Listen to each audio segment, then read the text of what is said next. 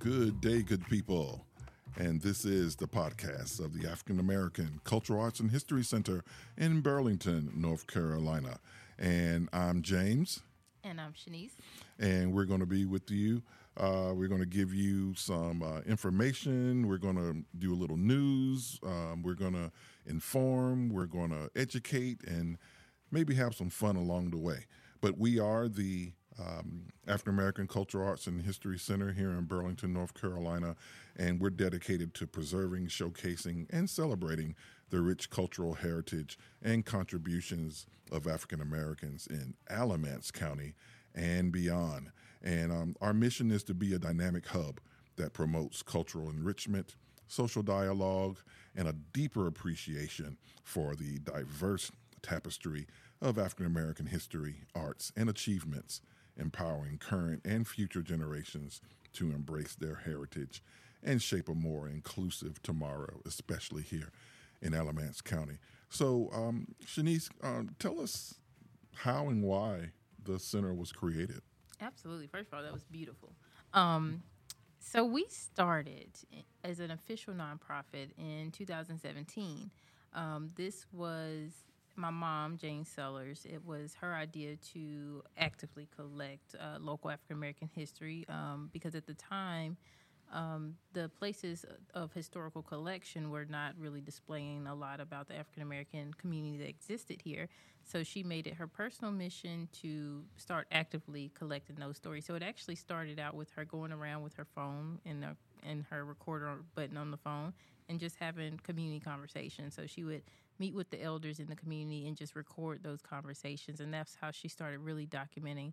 So initially, we really focused on the Richmond Hill community, which is um, located along Rahat Street here in Burlington, and the uh, black businesses that used to exist there um, in the early nineteen fifties. But some of those businesses actually were initially in downtown Burlington on Worth Street, which was known as the Black Bottom. So we see um, newspaper references Uh, calling that area the Black Bottom prior to nineteen fifty.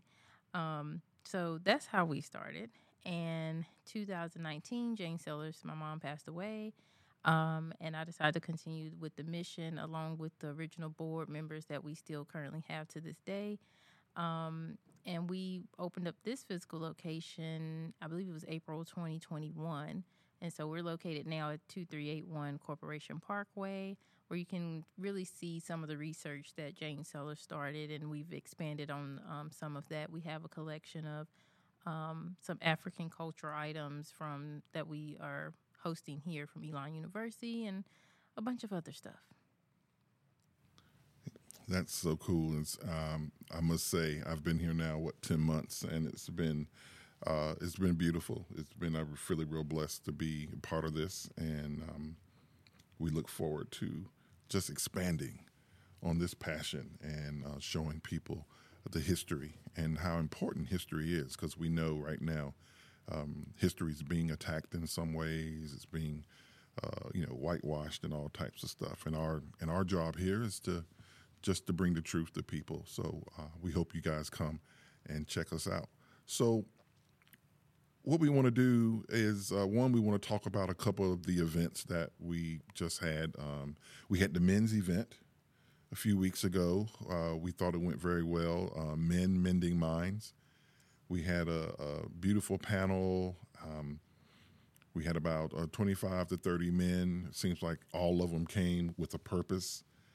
We um, hope to follow up on that, doing more programming, um, doing more mentoring, especially for the youth here in uh, Alamance County. So um, that was a beautiful program that we had in uh, at the Dream Center. And the Dream Center is a nice facility uh, here um, here in Burlington. So uh, those of you who were there, you know what I'm talking about. If you didn't make it, uh, don't worry. We will be doing, doing more. Uh, we're also looking at um, doing a book club. And uh, so be on the lookout for uh, some type of uh, f- a form where we want to figure out, so what type of books will you be interested in? You know, history books, fictional uh, history, um, you know, self-care books, um, finance, whatever. But we want to um, provide a, a, a place and a space for you to come. Uh, we have a pretty comfortable, safe space here at the center, and we want you to come and uh, take advantage. And then the other thing uh, coming up is uh, the continuation of our Power and Place Collaborative, where we are doing um, oral histories. And so um, we're just very, very, very proud of this um, collaborative with um, Elon and Daniel Lake and others, uh, the things that we're doing there. And there's going to be a focus this fall on the churches. Uh, very, very important to get those stories from folks in the churches. And so uh, we will give you more information in the next podcast in terms of some of the programs and the programming that will be coming up. But uh, let's get down to the nitty-gritty now. Um, so the um, biggest news, and this is um, based on uh, Times News. Um, it's not totally updated, but based on uh, what the Times News is reporting, that the Alamance-Burlington school system is delaying the start of the twenty twenty-three school year until September fifteenth to allow more time to evaluate all school campuses because of mold. And it's been discovered in more than a dozen buildings. And since this story has been written, we believe now that uh, that number has increased. And so uh, classes were due to start on April twenty-eighth. And uh, while the delay will not affect the uh, early college because they're on the campus of A C C, the um, delayed opening will allow environmental inspectors time to further evaluate and address the issues at all the campuses, and um, allow the Board of Education and the Board of Commissioners and others uh, really to, to get their act together, figure out where they're going to find the money to um, pay for all of this.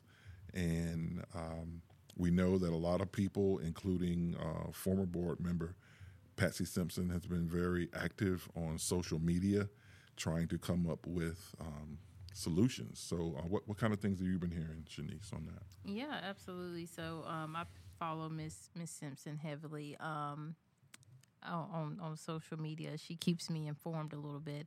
Um, so and this some of this news we we really just got within the last fifteen minutes um, about them possibly extending the delayed date, because initially it was September fifth, and Um, now we're seeing that it might be longer.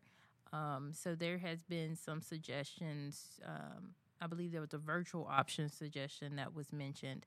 I don't know um, if that will be um, what they decide to do, but it is an option. Um, also, possibly essentially moving some kids to different schools, which they've already talked about doing. I think uh, Williams students will be, uh, well, Williams teachers right now have been moved to Turntown Middle School to be using that building before school starts. Um, so it's been it's been a big talk of the town. Um, I think a lot of people are frustrated. Uh, there's been conversations because this mold issue is not new. We all knew that it is not new, um, but we're not going to play the blame game on whose fault it was. Um, you know, it's just something that has to, to be fixed. Um, and I'm pretty sure a lot of people saw the news clip. I believe it was Channel Uh, two News, W F N Y, I believe, that um, aired that clip um, discussing the issues and um, about the, the mold. And um, Miz Patsy had given them a statement about that at the time when she was on the board, which, mind you, Miz Simpson has so- served on the board for seventeen years, um, that there was not funding available to fix the issues the way that they need to be fixed, um, and that they essentially had to throw a Band-Aid over it um, for that time being. And right now they have spent one point two million dollars to fix mold issues, but that was only for two schools. So it is a very much needed big budget to um, fix, because I think right now we're, what is it, seven schools? Yes. Seven schools that are, are listed, and one point two million dollars is spent on just two schools alone. Um, and I think they might have had a three million dollars, a little over three million dollars budget. So it's a challenge for the current school board um, to, to, you know, have to create a solution and do it in a timely manner, because school, you know, is supposed to, I think it was supposed to start next week. Mm-hmm. Um, and so now we're having to, you know, a lot of parents are having to adjust their schedules and, and um, you know, essentially figure something out. And speaking of adjusting schedules, I do want to make this announcement so I don't forget. Um, so if you have a kid and you are having to adjust your schedule, there are some programs available to you. Um, so Burlington, um, the city of Burlington, Burlington Parks and Rec, um, they have uh, extended, give me one second, guys, I'm sorry. I'm going to get this information for you. Um, but they have their registration is now open for August twenty-eighth to September first for Dataways Youth Center, which is located at thirteen thirty-one Overbrook Road. Um, from seven thirty a.m. to five thirty each day, it is for the ages of kindergarten to fifth grade. It is fifteen dollars a day per child. But if you were planning to get rid of your kid this for this upcoming school year and you just got that news that they are staying with you a little bit longer and you need to figure out something to do, that is one option. Another option is uh, Shadé Pulliam, who has um, her organization called Becoming Grace. They are also um, extending services uh, starting on the twenty-eighth um, from seven thirty a.m. to five thirty p.m. or until six p.m. for an additional fee. If you go to her, I, I believe either her website or find her on Facebook, and her name is spelled C H A D E A, last name Pulliam, um, you'll find um, her information as well for her after-school mentoring and tutoring services. But she's also extending um, her doors to children who, you know, were supposed to be in school but will no longer be in school until they decide to open up the schools for this regarding this mold issue. Yeah, that's what's up. I mean, it's it's it's really good to see the community um, kind of rallying around because we have to do something with the kids. The kids have been excited. Um, I think it's interesting how everything kind of gets pushed aside, but um, I'm sure that we'll still have uh, football games, right? Yes, football.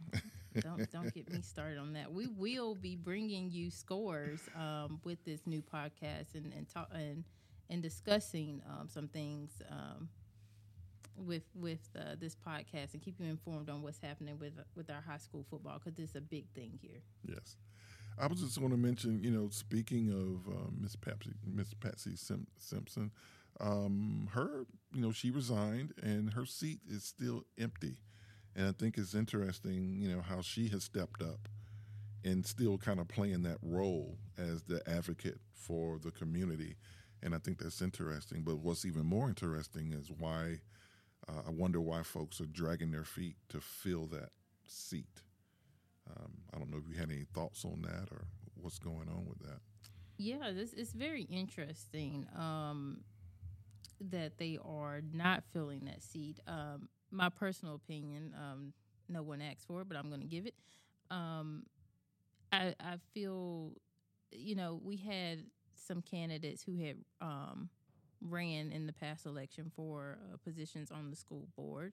Um, and I don't know, as far as the processes go, it's clear that A B S S has not had a process in the past for a situation such as this when someone um, resigns from their position. Um, what happens to that seat. But I personally think um, that we've had some people that have put their hat in the ring to be on the board. Um, and because they put their hat in the ring to be on the board, now this space is open. I feel like they should be the next in line. Um, that's how I would look at it. Um, but, you know, or because right now it looks like it's going to be a situation of waiting to the next election. Um And, you know, I do think there needs to be, and we've, Mister Shields and I, y'all y'all don't know us, but uh, we have had this conversation because in Greensboro, things are done a little bit differently when it comes to the school board and how zoning um, essentially helps with um, what the school board looks like. Mm-hmm. Um, we want to have people that are reflective of the community, you know, speaking for the community. And um, unfortunately, here in Alamance, it's not always, always the case. Like our, our people in position of leaderships, and um, I hope no one takes this the wrong way, but um, they're not always reflective of what our community looks like. It's mm-hmm. not always as diverse as what our community looks like. So when you look at people in position of leaderships, does does it look like the students over at Cummins and Graham and um, those schools and, and Williams? Is it does it show that diversity and d- is it reflective of the community, um, is what I'm getting at. And I think Greensboro has done a little bit of better job of showing that because of how they have zoned things. So um, the way, and, and Mister Shields, who's from Greensboro, can explain how they do things differently in Greensboro. I know Greensboro is a much bigger city, so I, I'm sure there's going to be somebody who's like, well, Greensboro is different because they're bigger. Um, well, I don't know that it has anything to do with how big a city is, but um, Burlington is still fairly diverse, and you have certain groups like the African American community that's been here from the beginning of um, this county and the beginnings of Burlington and company shops. And so if you're really about democracy, well, then you want every voice to be heard. Uh, you know, in Greensboro for um, things like a, a city council and school board, we have uh, districts. And so if you live on a certain part of town, you know that you're probably going to have somebody on the school board that looks like you. And that works both ways, right? So re- regardless of whether you're white or black or whatever, that you're, you're going to have some some representation. And I think that's really what most people want here here in Burlington and in, in Alamance County in, in particular, is to just have a voice in terms of what's going on when it comes to um, curriculum, when it comes to, uh, you know, the issue with right now with, with mold and things like that, um, and the future of Burlington. You know, you want to have a voice in that. And so um, hopefully that's something that, that will happen soon. I know um, a while back, I think the N double A C P had taken um, the city to court to um, to have the district system here in Burlington, but I guess that didn't work. So, um, but it, it would be great if uh, the city wasn't forced to do it, that they wanted to do it because they wanted to make sure that um, people had a voice. And so, so we look forward to seeing that uh, coming up soon. And speaking of um, Speaking of um, elections, so we've got um, municipal elections happening in most of the cities here in Alamance County, but in uh, Burlington in particular. So we know we have Mister Um, Cilo Fawcett, who's going to run for a seat again. Um, I guess he um, he had dropped from his seat to run for mayor. And um, and then we also have um, Dawana Bigelow, who's also going to run. I believe those are the only two African Americans that, that we know of right now. And the next time we come on, we will actually list all of the candidates because we want to, we want you to know who, who they all are. But um, I think one because um, both Mister Fawcett and Miss Bigelow have been Um, focuses of uh, things that we've done here, whether it be the oral histories or things like that. And so we wanted to mention that they both are running for city council. Um, what, what kind of thoughts do you have on that? Yeah, I'm just, um, I'm always, uh, because we have worked with uh, Dawana Bigelow and Mister Cilo Fawcett, um, I'm always rooting for their success. Um, we have collected and documented their stories. They've been part of our um history uh, preservation project with Elon, where we are oral history project um, with Elon. So, um, and we have their stories here as well at the center. So we have um, posters about uh, snippets of uh, things that they've had said. So I'm always um, rooting for their success. I don't know who all the candidates are just yet, um, but we do want to, this want, we want this podcast to be informative um, to the people in Alamance County, Um, and, and people that it affects here. So we will be keeping you up to date on who's running, um, and hopefully we will extend those invitations um, for them to to um, come on to the podcast. We do want to, at some point, um, have live shows on our podcast so that you, the people, will be able to ask questions um, and call us and,